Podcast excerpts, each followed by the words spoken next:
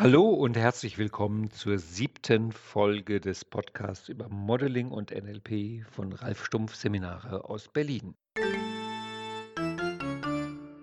Von diesem Podcast gibt es jeden Dienstag eine neue Folge auf www.ralfstumpf.de/podcast und jeden Monat am zweiten Dienstag eine neue Folge im Podcast von Landsiedel NLP Training. Heute geht es um Ankern. Viel Spaß beim Zuhören.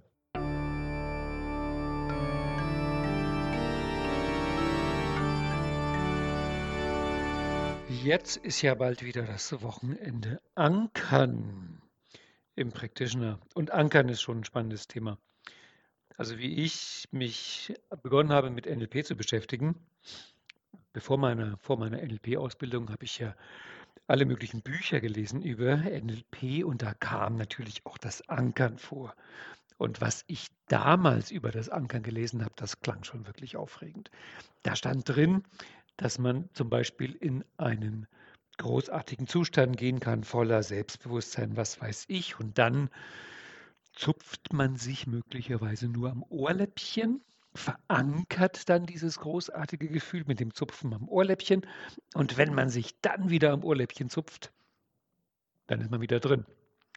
Noch beeindruckender fand ich die Geschichte, die in einem Buch von Ben Longrinder stand. Da haben die geschrieben, dass irgendein Freund von ihnen vor Gericht musste.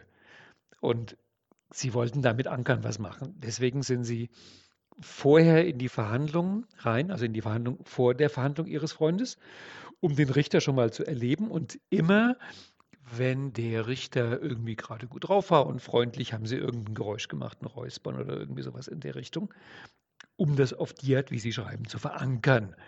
Und nachdem dann der Freund seine eigene Verhandlung hatte, haben sie, so schreiben sie in dem Buch, halt an den Stellen, wo der Richter ins Überlegen kam und seine Entscheidung getroffen hat, dieses Geräusch gemacht, vielleicht dieses Räuspern und bekamen natürlich ein sehr erfreuliches Ergebnis für ihren Freund.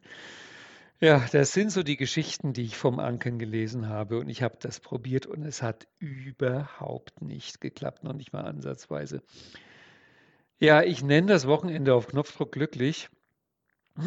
Aber so ganz so einfach ist es nicht, wobei es gilt wie bei allen NLP-Techniken auf den unteren logischen Ebenen, wenn man es übt, oder man kann auch sagen, wenn man es üben täte, dann bringt es wirklich einiges. Um kurz zu erklären, was Ankern ist, da gibt es eine großartige Definition von Robert Dills aus dem Buch Struktur und subjektive Erfahrung, also das allererste Buch von Bandler, Grinder, Dills und so weiter und so fort. Da schreibt er, ein Anker ist im Wesentlichen eine beliebige Repräsentation intern oder extern erzeugt, die eine andere Repräsentation oder eine Serie von Repräsentationen oder eine Strategie auslöst. Grundlage beim Ankern ist die Annahme, dass alle Erfahrungen als Gestalten sinnlicher Informationen repräsentiert werden. Immer wenn ein Teil einer gewissen Erfahrung wieder eingeführt wird, werden auch die anderen Teile dieser Erfahrung in einem gewissen Maß reproduziert. Jeder beliebige Teil einer Erfahrung kann also als Anker benutzt werden, um einen anderen Teil dieser Erfahrung auszulösen. Da merkst du schon, das erste Buch aus der Geschichte des NLP, da hatten die noch ernsthaft Anspruch, hochwissenschaftlich zu sein. Und man merkt auch an dem Wort gestalten, dass die Gestalttherapie da noch mitspielt. Und was ich persönlich auch sehr beeindruckend finde, ich habe immer das Gefühl, dass Bandlong Rinder damals auf Sachen aufgebaut haben, die sie über das Gehirn wussten oder angenommen haben, die wenn ich die Vorträge von Manfred Spitzer richtig verstehe, eigentlich erst zehn Jahre später entdeckt worden sind. Das verblüfft mich immer wieder. Also entweder die hatten wirklich eine massive Intuition oder ich habe mich da in der Timeline von Manfred Spitzer verlaufen. Also die Idee des Ankerns ist, dass wir die Sachen, die wir in unserem Gehirn gespeichert haben, dort in WAKOK speichern. Also Repräsentation, Serie von Repräsentationsstrategie. Das heißt, die Idee ist, das ist nicht abstrakt gespeichert, sondern als, jetzt kommt eben das Wort, Gestalt sinnlicher Information. Und die Idee beim Ankern ist, wenn ich jetzt ein signifikantes Element einer solchen Gestalt aktiviere, einführe, innerlich oder äußerlich, und das halt dann wirklich signifikant ist, also speziell genug, zusammenhängend mit genau dieser Erfahrung, dass dann dann der Rest der Erfahrung, der Rest der Gestalt mit aktiviert wird. Ein bisschen hört man da das Heppsche Gesetz auch durch, wonach ja Neuronen, die verbunden sind, zusammen feuern und Neuronen, die zusammen feuern, sind verbunden. Und in die Richtung geht das hier. Das heißt, wenn so ein bestimmtes WAKOK zusammengehört, eine Gestalt ergibt, reicht es im Grunde ein Stückchen daraus zu aktivieren und der Rest kommt. Und daraus entstand jetzt die Idee, man könnte sowas bewusst installieren. Also halt der Gedanke, ich baue mir vielleicht in so einer WAKOK-Trance also unglaubliches Selbstbewusstsein aus, auf und zupfe mich dann am Ohrläppchen, bringe also dieses Ohrläppchen-Zupfen in diese Erfahrung des Selbstbewusstseins mit rein, ganz spezifisch. Ein Ohrläppchen-Zupfen ist ja wirklich spezifisch. Und dann, wenn ich mich später wieder am Ohrläppchen zupfe, ist die ganze Erfahrung wieder da. Soweit die Theorie. In der Praxis klappt das meistens nicht, und zwar aus einem ganz einfachen, eigentlich naheliegenden Grund. Der naheliegende Grund liegt darin, dass Ankern wirklich funktioniert, weil also die meisten Leute, wenn sie voller Selbstbewusstsein sind und sich kaum noch irgendwie aufrecht halten können voller Selbstbewusstsein, zupfen sich nicht am Ohrläppchen. Also dieses Zupfen am Ohrläppchen ist so ein schräges Element in einer Gestalt von Selbstbewusstsein, dass das jeden normalen Menschen rausbringt. Das heißt, es läuft meistens so, wie ich es damals auch gemacht habe, wie ich damit angefangen habe. Ich baue also ein Gefühl von Selbstbewusstsein auf und gehe dann innerlich auf Meta, dissoziiere mich, schalte quasi um in den NLP-Technik-Modus und nehme mir vor, ich zupfe mich jetzt am Ohrläppchen, um das Ganze zu verankern gehe dann mit der Hand zum Ohrläppchen, sehr aufmerksam, bin also quasi in dem Augenblick schon komplett aus meinem Zustand von Selbstbewusstsein draußen, ähm, fasse mich ans Ohrläppchen, frage mich währenddessen vielleicht sogar noch, ob das jetzt klappt und ankere das.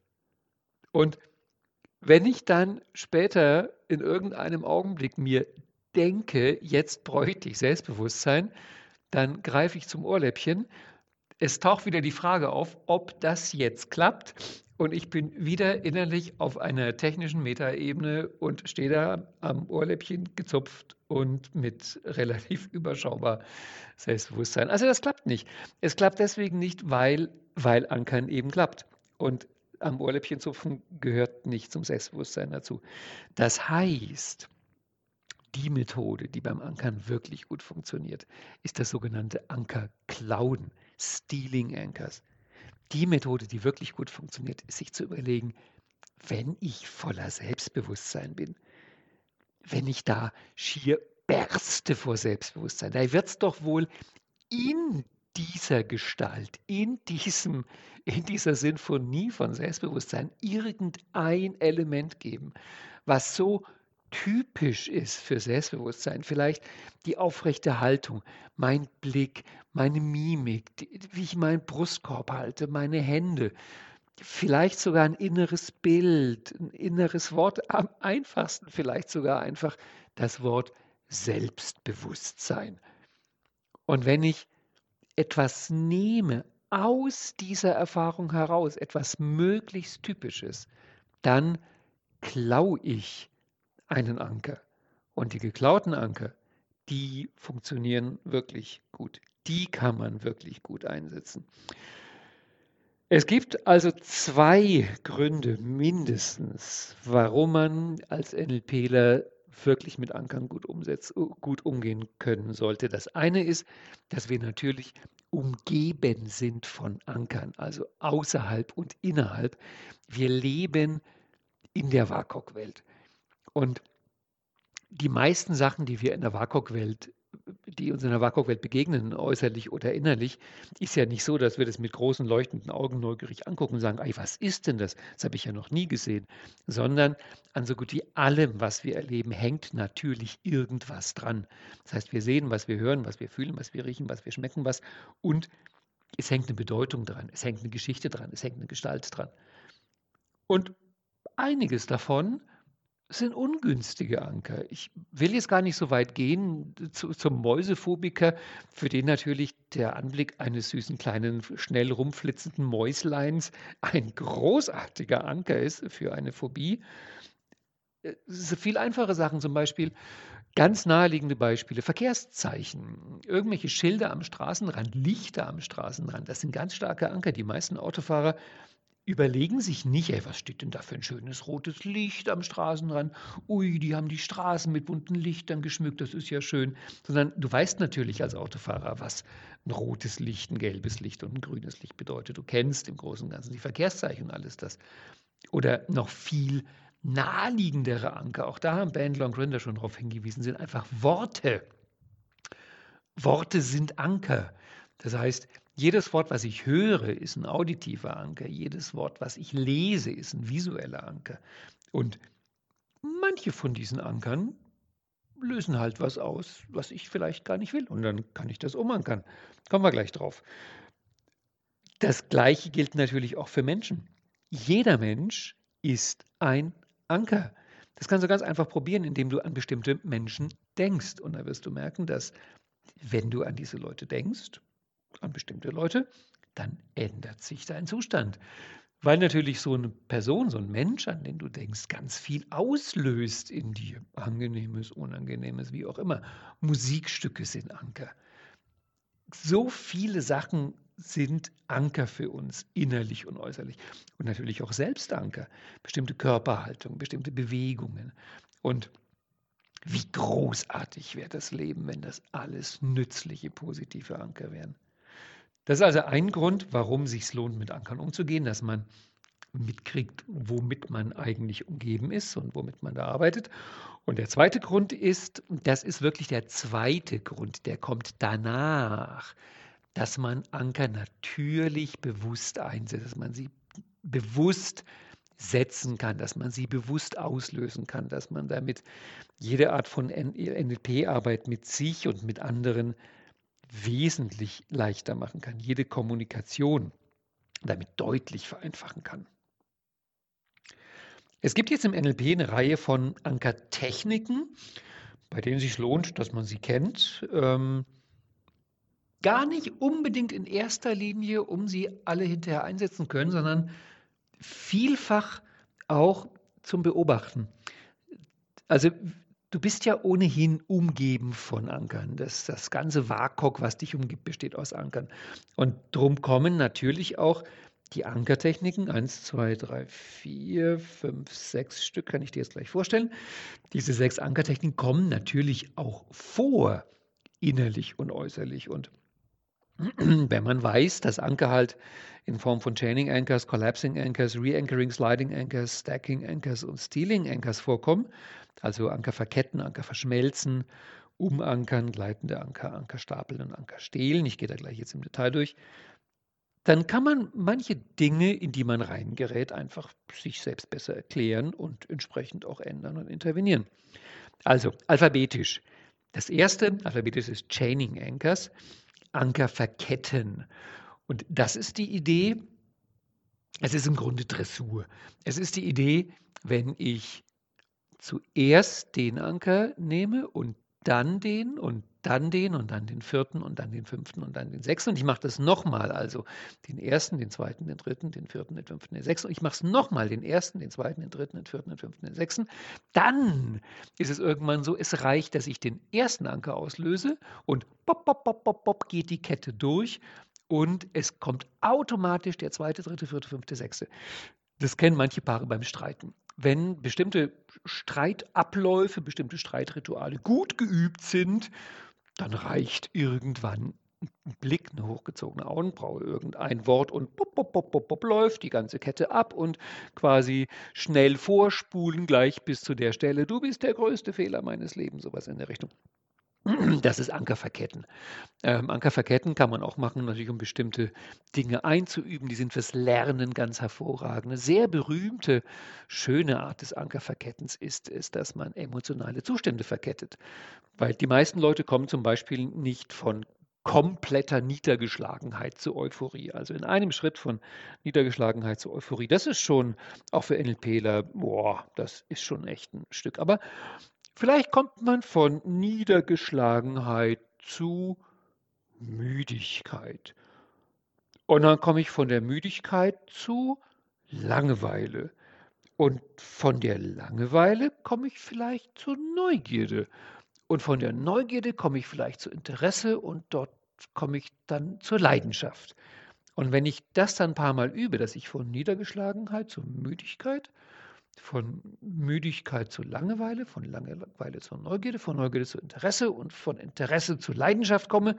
Und ich mache das ein paar Mal, dann wird irgendwann die Niedergeschlagenheit, außer es ist jetzt irgendwas Dramatisches auf oberen logischen Ebenen, was mir da irgendwie in die Quere kommt, aber dann wird so eine Niedergeschlagenheit mehr oder weniger von sich selbst in eine Müdigkeit fließen und eine Langeweile und es geht so weiter. Und irgendwann werde ich neugierig und gucke mich um und stelle fest, schau her, da habe ich eine Ankerkette bei mir installiert und der erste Anker löst den Rest aus. Das ist Chaining Anchors, Ankers verketten. Das alphabetisch zweite ist das Collapsing Anchors, Anker verschmelzen, manchmal auch Anker kollabieren genannt. Das ist mit Sicherheit die wichtigste Ankertechnik, die Nummer 1 Ankertechnik, weil alle anderen Techniken im NLP, jedes NLP-Format, jede Veränderung im NLP baut auf einem Collapsing Anchors auf. Es geht immer darum, dass du kennst vermutlich meine Formel, die NLP-Formel für Veränderung, gegenwärtiger ändernswerter Zustand in Klammern Punkt A plus Ressource ist gleich künftiger erwünschter Zustand in Klammern Punkt B. Ich mal das normalerweise oder schreibe das normalerweise so, dass ich Negativ-Smiley plus Herzchen ist gleich Positiv-Smiley. Das heißt, wir haben einen Problemzustandsanker. Das muss nicht unbedingt ein Problem sein, und da kommt eine Ressource dazu und die beiden Sachen werden miteinander vereinigt und da kommt was Besseres raus. Das heißt, der Punkt A, der gegenwärtige ändernswerter Zustand, ist ein Anker. Die Ressource, also das Herzchen in der Formel, ist ein Anker. Die beiden werden verschmolzen und wenn es dann gut läuft, kommt hinterher Punkt B raus, der erwünschte Zustand. Die Frage, ob es gut läuft, da komme ich auch gleich drauf, hängt vor allem davon ab, dass der Ressourceanker stärker ist als der Problemanker. Wenn der Ressourceanker schwächer ist als der Problemanker, dann gewinnt der Problemanker und dann kann ich eine Ressource nach der anderen im Problem versenken, mir damit also quasi meine ganzen Ressourcen zerreiben, zerkrümeln, vernichten und komme hinterher in einen noch viel schlimmeren Zustand als mein Punkt A war. Deswegen ist bei Collapsing Anchors eine der grundlegenden Ideen, dass ich mal teste, ob mein Ressourceanker eigentlich was taugt und stark genug ist für den Problemanker. Immer wenn zwei Sachen zusammenkommen, ist es ein Collapsing Anchors. Die Werbung besteht zum ganz großen Teil aus Collapsing Anchors. Also klassische Idee in der Werbung ist, dass die Firma sich irgendein Promi kauft und dieser Promi macht mit dem Produkt Werbung. Und die Idee ist dann natürlich, dass das super Image von dem Promi ein starker Anker ist und sich verschmilzt, vereinigt mit dem vielleicht mittelmäßigen Image von dem Produkt. Und nehmen wir an, der Promi ist mega cool und das Produkt ist ein bisschen langweilig und der Promi nutzt jetzt das Produkt. Dann ist die Hoffnung bei den Collapsing Anchors, dass die Leute dann das Produkt auch mega cool finden. Also die Leute, die es mal irgendwann geschafft haben, Zigaretten, dieses stinkende, ungesunde Zeug mit Freiheit und Abenteuer zu verankern, weil sie einem ständig Bilder gezeigt haben von irgendwelchen Cowboys in Wildwest-Kulisse, die Zigaretten rauchen. Das ist ein klassisches Collapsing Anchor, ist eins, was sehr, sehr gut funktioniert. Ein anderes berühmtes Collapsing Anchors ist, wenn irgendwelche Politiker Babys herzen. Es gibt also von so gut wie jedem üblen Diktator der Weltgeschichte Fotografien, wo dieser üble Diktator mit jungen Frauen oder mit kleinen Babys auf irgendwie Fotos zu sehen ist. Die Idee, wenn so ein übler Diktator so ein Baby hält, ist, dass Babys für die meisten Menschen, lebende Säugetiere, Mensch, ein so starker Ressource und Wohlfühl, Glücks, Augenaufreiß und Herzaufgehanker ist, dass wenn so ein fieser Diktator so ein süßes Baby hält, die meisten Leute hinterher sagen, oh, ich kann nie wieder ein Baby sehen, ohne an diesen fiesen Diktator zu denken. Das heißt, die Hoffnung ist, dass das Baby der stärkere Anker ist. Ein ganz berühmtes Collapsing Anchors im NLP-Kontext ist zum Beispiel das Zusammentreffen von Klient und Coach. Im Normalfall, und das ist auch der Idealfall, also so sollte es sein, ist der Coach, der NLPler, der Practitioner, der Master, der wer auch immer, ein Ressourceanker. Und im Normalfall kommen die Klienten, weil sie halt einen ändernswerten Zustandpunkt A haben. Es geht ihnen halt so einigermaßen, also nicht so doll. Und in dem Augenblick, wo jetzt Klient und Coach zusammenkommen im Coaching, haben wir Collapsing Anchors. Und natürlich hoffen wir, dass die Ressourcen des Coaches stärker sind als der Problemzustand des Klienten. Und wenn das gut läuft, wenn man das öfter macht, wenn dann auch sogar schon ein Training Anchors und sowas mit reinkommt, dann sagen manchmal die Klienten zum Coach irgendwann, das ist lustig, ich muss eigentlich nur an sie denken und mir geht schon besser. Das ist ja auch spannend, dass natürlich, habe ich ja schon gesagt, Menschen sind Anker und bestimmte Berufe sind auch Anker. So könnte man sich fragen, ähm, woran denkst du, wenn du einen Polizisten siehst? Ach, da denke ich dran, dass ich beschützt werde. Und wenn du einen Arzt siehst, ui, da denke ich an Gesundheit. Ui, und wenn du einen Steuerberater oder Finanzbeamten siehst, oh, da denke ich dran, dass ich Geld vom Finanzamt bekomme. Und wenn du einen Lehrer siehst, wenn ich Lehrer sehe, denke ich an Lernerfolge. Ja, ich vermute mal, bei dir ist es bei vielen Sachen nicht so. Die meisten Leute denken beim Arzt an Krankheit, beim Lehrer an Fehler und bei Finanzbeamten denken sie an Steuern zahlen und fühlen sich schlecht. Das ist auch ein Grund, warum es Menschen gibt, zum Beispiel Lehrer ist da so ein Klassiker, dass wenn die auf irgendeiner Party sind und dann kommt die Frage, was machen sie eigentlich beruflich, kenne ich eine Reihe von Lehrern, die sehr ungern sagen, ich bin Lehrer, weil die einfach wissen, dass dieses Wort Lehrer bei vielen Leuten, die mal irgendwann in der Schule waren, ein ganz schlechter Anker ist. Und genauso ist, wenn du auf einer Party sagst, ich bin Arzt, dann sagen viele Leute, oh, das ist gut, mir tut es nämlich hier gerade in der Schulter weh, vielleicht können Sie mal gucken. Das ist witzig. Warum denken Leute bei Arzt an Krankheit? Warum ist ein Arzt nicht ein Anker für Gesundheit? Warum ist ein Lehrer nicht ein Anker für leicht und lustvoll lernen? Und ist ein NLPler mehr ein Anker für Probleme lösen oder ist ein NLPler mehr ein Anker für Ressourcen? Re-Anchoring, umankern, ist in einer Hinsicht eine ganz besondere Technik. Und zwar deswegen. Es gibt also jetzt im Leben oft Anker, wo man merkt, ja, das ist jetzt ein Anker, der ist doof, den hätte ich gern los. Ich erzähle mal eine ausgedachte, alberne Geschichte. Mal angenommen, du hast eine Beziehung und die Beziehung geht irgendwann zu Ende und es gibt ein unangenehmes Abschlusstelefonat. Und du sitzt in deiner Wohnung auf deinem Designersofa und guckst an die Wand und da hängt dein echter Picasso, mehrere Millionen Euro wert. Und du führst dieses unangenehme Trennungsgespräch in deiner Beziehung. Es ist wirklich ein schlechtes Gespräch und das Gespräch ist irgendwann zu Ende und die Beziehung auch. Und einige Zeit später fällt dir auf, immer wenn du deinen echten Picasso an der Wand anguckst, mehrere Millionen teuer, geht es dir nicht gut. Das heißt, du stellst fest, ah, dieser Picasso ist jetzt ein Anker geworden, weil ich bei dem Gespräch dauernd dahin geguckt habe für dieses schreckliche Gespräch. Ja, wie kriege ich das jetzt weg? Möglichkeit eins, ich schmeiße den Picasso weg oder ich verkaufe ihn günstig, dann bin ich den Anker los. Es kann aber natürlich sein, dass du sagst, nee, ich hänge an dem Picasso, ich würde ihn gern weiter behalten. Kann ich den Anker nicht löschen? Und da ist die Antwort nein. Man kann Anker nicht löschen. Man kann sie nur neu besetzen. Man kann sie neu besetzen und die Frage ist also, wenn du jetzt beim Anblick des Picassos an dieses schreckliche Beziehungsendgespräch denkst, an was würdest du denn lieber denken ab jetzt, wenn du den Picasso anguckst? Und wie immer beim Ankern ist es so, dass der neue Zustand, den wir auf dem Picasso ankern, also das, was wir umankern wollen, der muss stärker sein als das bisherige. Zum Beispiel könnte man nehmen Selbstliebe. Wenn also zum Beispiel dieses, dieses Beziehungsendgespräch ein unangenehmer Zustand auf der Ebene 4 war, also quasi einfach eine doofe Emotion, wäre Ebene 5 Selbstliebe eine Ebene drüber. Oder wir können auch Ebene 6, die Menschen lieben mich, Ebene 7, Gott liebt mich, irgendwas sowas in der Richtung.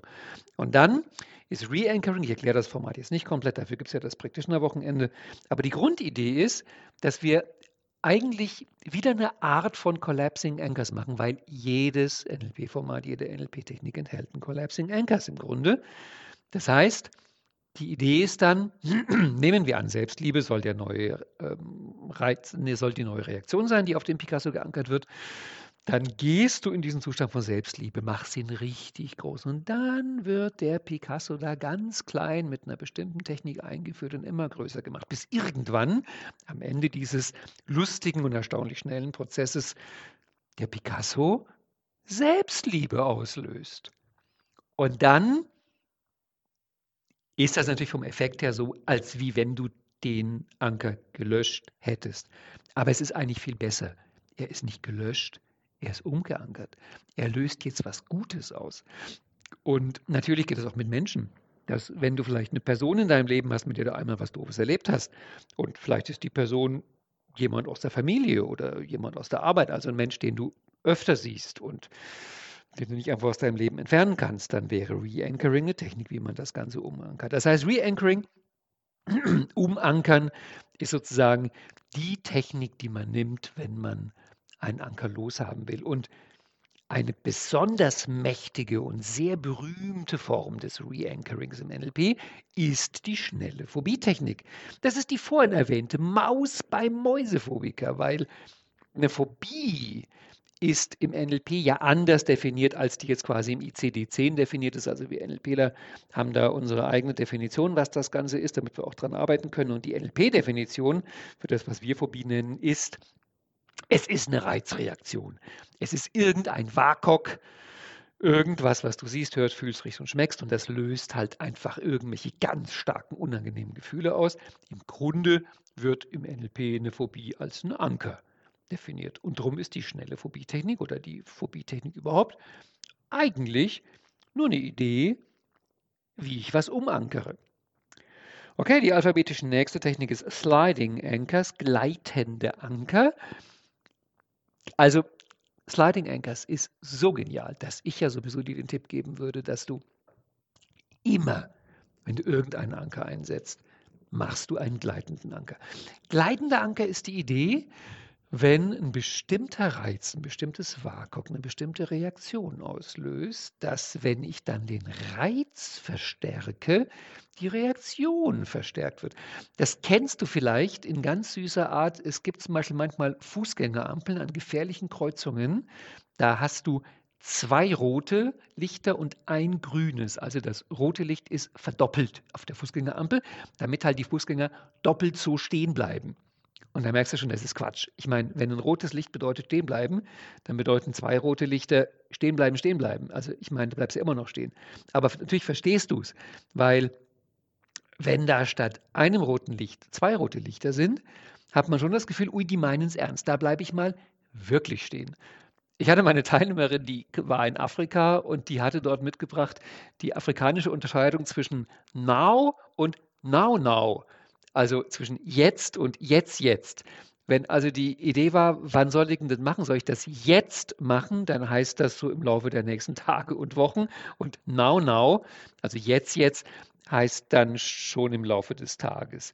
Das ist auch so ein, so ein Sliding Anchors. Und ähm, das kann ich dir jetzt im Podcast schlecht zeigen, aber wenn ich zum Beispiel im Coaching dann jemanden nach einer Ressource frage und dabei eine bestimmte Gestik mache. Mal angenommen, ich zeige so einen gewissen Raum, also vielleicht so fußballgroß, zeige ich mit meinen Händen so einen Raum und sage: „Hast du eine Ressource?“ Und ich zeige da so diesen fußballgroßen Raum vor mir. Und dann später im Prozess frage ich nochmal nach der Ressource und dann wird es fast ein Gymnastikball, den ich da zeige. Das heißt, indem ich einfach die Geste vergrößere, und du hast jetzt auch gemerkt, natürlich in dem Podcast, dass ich auch stimmlich was gemacht habe. Ich habe gefragt, hast du eine Ressource? Also hast du eine Ressource? Und wenn ich diese Ressource dann geankert habe und ich will sie auslösen, dann frage ich nach der Ressource und mache einfach ein bisschen mehr Stimme. Und so geht es auch andersrum. Ich kann fragen, hast du ein Problem? Und was ist denn dein Problem? Und was machen wir jetzt mit dem Problem? Das heißt, wenn ich dann zum Beispiel so ein Lachen in die Stimme mit einbaue bei dem Wort Problem, dann habe ich jetzt ein auditives Collapsing Anchors, weil nämlich der Klang von Lachen und das Wort Problem, wenn ich das gleichzeitig mache und ich sage nicht Problem, ich sage Problem, dann habe ich ein Collapsing Anchors auf dem Wort. Und wenn ich dann das Wort Problem, vielleicht nur Problem ausspreche, also ein bisschen weicher und ein bisschen leiser. Und dann so eine Coachy sage, ja, wenn du jetzt dein Problem nimmst und die Ressource da anwendest, was passiert denn dann mit deinem Problem? Merkst du, da kann ich jetzt mit Lautstärke und Stimmklang und solchen auditiv analogen Ergänzungen eigentlich schon ein Collab komplettes Collapsing Anchors rein stimmlich machen. Das merkst du daran, dass wenn ich sage, wenn du jetzt ein Problem nimmst und eine Ressource, oh Gott, eine Ressource drauf an, was passiert denn dann mit deinem Problem? Und dann merkst du schon beim Zuhören, oh Gott, da wird dir Himmel Angst, weil ich habe die Anker gerade völlig falsch eingesetzt. Also das ist Sliding Anchors, dass ich darauf achte, wie ankere ich und diesen Reiz, mit dem ich etwas auslöse, den so gestalte, dass ich den größer und kleiner machen kann, dass ich ihn verstärken kann, dass ich ihn mischen kann, dass ich ihn kombinieren kann. Das alphabetisch Next ist jetzt das Stacking Anchors, das Ankerstapeln. Das ist die Idee, dass ich mehrere Anker aufeinander setze. Also im Idealfall ist sowas zum Beispiel ein Coaching. Das heißt, wenn jetzt ein Klient zum Coach kommt, regelmäßig, sagen wir mal über eine gewisse Zeit einmal die Woche, und es ist jedes Mal großartig, es ist einfach toll, dieses Coaching, wirklich toll, dann wird natürlich irgendwann so sein, dass ich aufgrund dieser Reihe von guten Erfahrungen wird der Anker Coaching immer stärker und wird zu einem immer größeren Ressourceanker. Wenn ich ein bestimmtes Musikstück in bestimmten Momenten meines Lebens immer wieder höre, vielleicht in großartigen Momenten meines Lebens, dann wird das auch irgendwann zu einem Stapelanker. Oder wenn ich eine Beziehung habe und die ist eigentlich gut, aber mein liebster Mensch hat die merkwürdige Eigenschaft, morgens das Frühstücksei zu köpfen. Oh, ah. Und wenn dieses Messer da einmal so guillotinhaft schräg durchsaust durch das Ei, dann zucke ich so ein kleines bisschen, denke mir, aber oh, ich habe ihn ja lieb. Ist so eine liebenswürdige kleine Eigenart. Und dann gehen so die Tage, Wochen, Monate und Jahre dahin, Tag für Tag, Tag 10, Tag 100 und nach 500 Tagen, wo mein liebster Mensch jeden Morgen, zack, das Ei köpft, rast ich plötzlich aus und sage, ich kann es nicht mehr sehen, wie du das Ei köpfst. Und dann sagt der andere Mensch, was ist mit dir los? Das hat dich doch 499 Tage nicht gestört. Und das ist ein Stapelanker. Das war dann der berühmte Tropfen, der das Fass zum Überlaufen gebracht hat. Viele Veränderungsprozesse laufen über Stapelanker. Es kann zum Beispiel sein, dass wenn du mit irgendeinem großen persönlichen Thema in die NLP-Ausbildung kommst, das ist so ein Klassiker, und dann kommen da 20 Tage Practitioner und an jedem Tag kommen drei, vier Techniken, Pausen, Kleingruppen, Vorträge, Demos und ein kleines Puzzlestück kommt zum nächsten und irgendwann eines Tages stellst du fest, dein Problem ist weg. Ja, wo ist das jetzt geblieben? Und da ist es oft ganz schwer zu sagen, was war jetzt eigentlich die entscheidende, die entscheidende Intervention? War es der Six-Step-Reframe? War es das Collapsing Anchors? War es die internale Verhandlung? Was war es jetzt? War es irgendeine Demo, die ich angeguckt habe oder wo ich durchgeführt? Oder war es eine Kleingruppe? War es ein Pausengespräch? Irgendwann, pupp, ist das Problem gelöst. Und vielleicht war es einfach steter Tropfen, hüllt das Problem Stapelanker. Genau, und das letzte alphabetisch ist jetzt Stealing Anchors, Anker stehlen, das hatten wir ja schon. Das ist wie gesagt die Idee, dass die stärksten und besten und großartigsten Anker die sind, dass du einfach schaust, in dem Zustand, den du auslösen möchtest, den du verwenden möchtest, den du für irgendwas nutzen möchtest, ja, gibt es denn da nicht sowieso irgendein Element, irgendwas Visuelles, irgendwas Auditives, irgendeine Geste, irgendein Wort, was so typisch ist für diesen Zustand, dass du damit das komplett auslösen kannst. Und auch im Coaching natürlich ist das das Mittel der Wahl. Warum soll ich mit irgendwelchen seltsamen, an Yoga-Mudras erinnernden, komischen Gesten und Bewegungen bei meinem Coachie Ressourcezustand verankern? Ich meine, wenn dieser Mensch vor mir sitzt und ressourcevoll ist, wird es in der Körperhaltung, in der Mimik, in der Gestik, in der Wortwahl, im Stimmklang irgendwelche spezifischen Sachen geben, die kann ich doch einfach klauen, die kann ich doch einfach übernehmen. Und damit kann ich hinterher das Ganze auslösen. So, das war jetzt meine Güte, das war schon eine halbe Stunde. Die Zeit vergeht und ich bin gerade mal im Grunde bis zur Einleitung gekommen dessen, was wir am Ankerwochenende im Praktischen machen, weil jetzt kämen natürlich diese ganzen Übungen, Anker entdecken, also die Anker ausprobieren, die große Ankerinventur, mit der man feststellt, was umgibt mich eigentlich so in meiner Wohnung, in meinem Leben, in meinem Bekanntenkreis an Anker. Natürlich Collapsing Anchors, das Grundmuster der, jeder NLP-Intervention und ähm, Re-Anchoring, klar, müssen wir auch machen. Circle of Excellence, das ist die Art, wie man Power-Anker macht, aber dann vor allem natürlich noch diese großartige Übung Anker nutzen im Gespräch. Also wie kann ich all diese Techniken dann in einem Gespräch einsetzen? Da will ich aber noch eine einzige Sache sagen. Im, Im Gespräch ist somit das Genialste, was du als Anker einsetzen kannst, ein Running Gag. Ein Humoranker. Natürlich braucht man im Gespräch, man braucht Ressourceanker für sich und für die andere Person. Man braucht auf jeden Fall ein oder mehrere Rapportanker falls im Gespräch der Rapport irgendwann verloren geht, kann ich den dann wieder ankern. Ich brauche Anker für das Thema, über das wir reden. Ich brauche Anker für Themenfortschritte. Ich brauche für alle möglichen Sachen Anker im Gespräch. Das meiste davon sind einfach Worte, die ich natürlich mit Stimmklang und einer bestimmten Geste kombiniere, aber Wort ist schon mal ein guter Anker. Aber der wichtigste Anker in so einem Gespräch ist der Running Gag.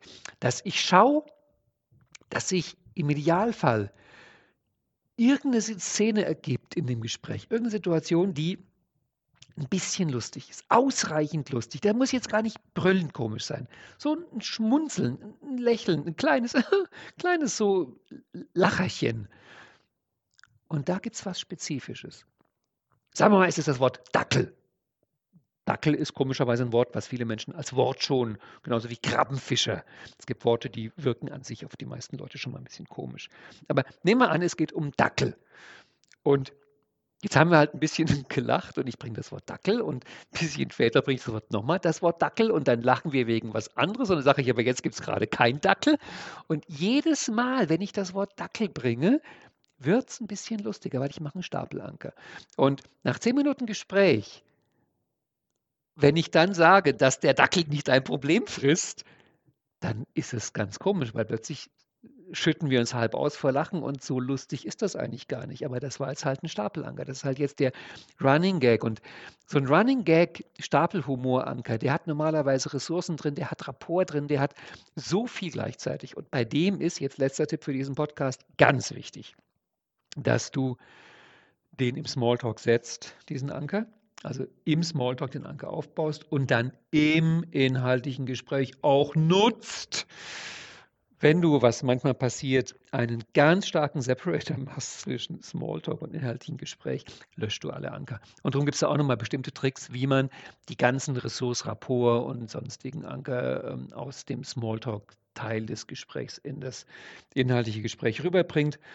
Och ja, das muss man alles üben. Also ich glaube, du merkst, Ankern ist eine großartige Technik im NLP. Ich finde es so schade, wenn man vom Anker zum ersten Mal hört, denkt man, hat man so eine Idee, boah, das ist ein einfacher, leichter Trick. Wie gesagt, ich zupfe mich am Ohrläppchen, ich komme in so einen genialen Zustand. Und nein, so ist das nicht.